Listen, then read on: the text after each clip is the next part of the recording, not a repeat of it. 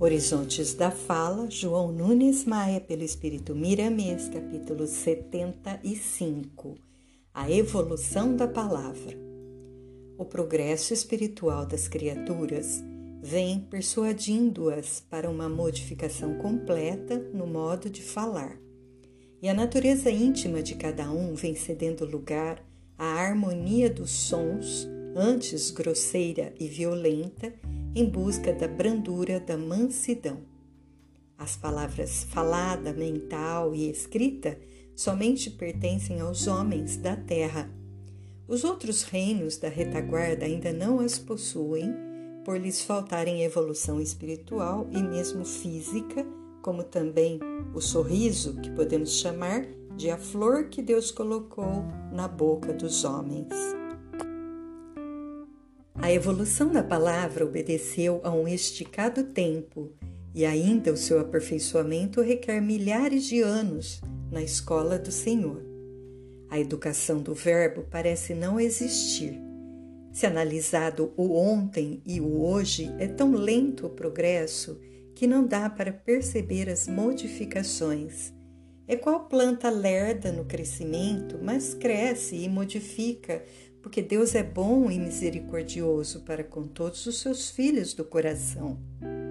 Se observarmos o homem mediano, ele tanto fala coisas boas como más, por não suportar ser completamente bom.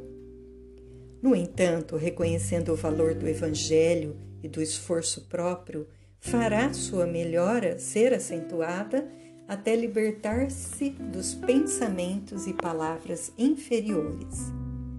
Observamos Tiago no capítulo 3, versículo 10. De uma, de uma só boca procede bênção e maldição. Meus irmãos, não é conveniente que essas coisas sejam assim. Certamente que não é conveniente que continuemos usando a boca para maldição, pois ela, tanto quanto as ideias, precisa de disciplina e educação o Mestre, sendo consciente da verdade da evolução das criaturas, estabeleceu nos seus conceitos luminares a paciência, o perdão e o amor para com todos aqueles que continuam a errar, pelo, pelos meios que mais tarde lhes servirão como instrumentos do bem. A palavra tem sua linha de ascensão e uma parte pertence a nós no campo da vida.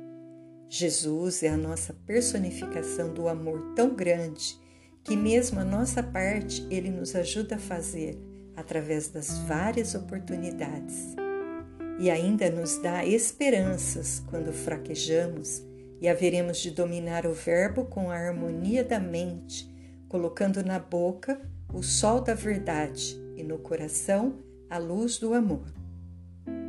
Meu irmão, mesmo que surgirem dificuldades no conserto da tua fala, continua tentando, porque é desse esforço diário que poderás apossar-te de mais força no ambiente da disciplina individual. Suprime uma palavra que seja mal posta na boca por dia, que com um mês serão 30 erros esquecidos que expulsaste do teu convívio. E com um ano de trabalho, com dois e com vinte. Não percas este convite, que forças invisíveis estão dispostas a te ajudar. Vamos caminhar juntos com Jesus para Deus.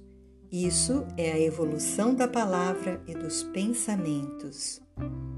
É na hora certa que vamos passar para o papel um trecho do hino espiritual que nos dá sempre forças novas no terreno da reforma. Movimenta os teus lábios neste canto de luz, ele faz lembrar os céus e nunca esquece Jesus. Suprime uma palavra que seja mal posta na boca por dia, que com um mês serão trinta erros esquecidos que expulsaste do teu convívio.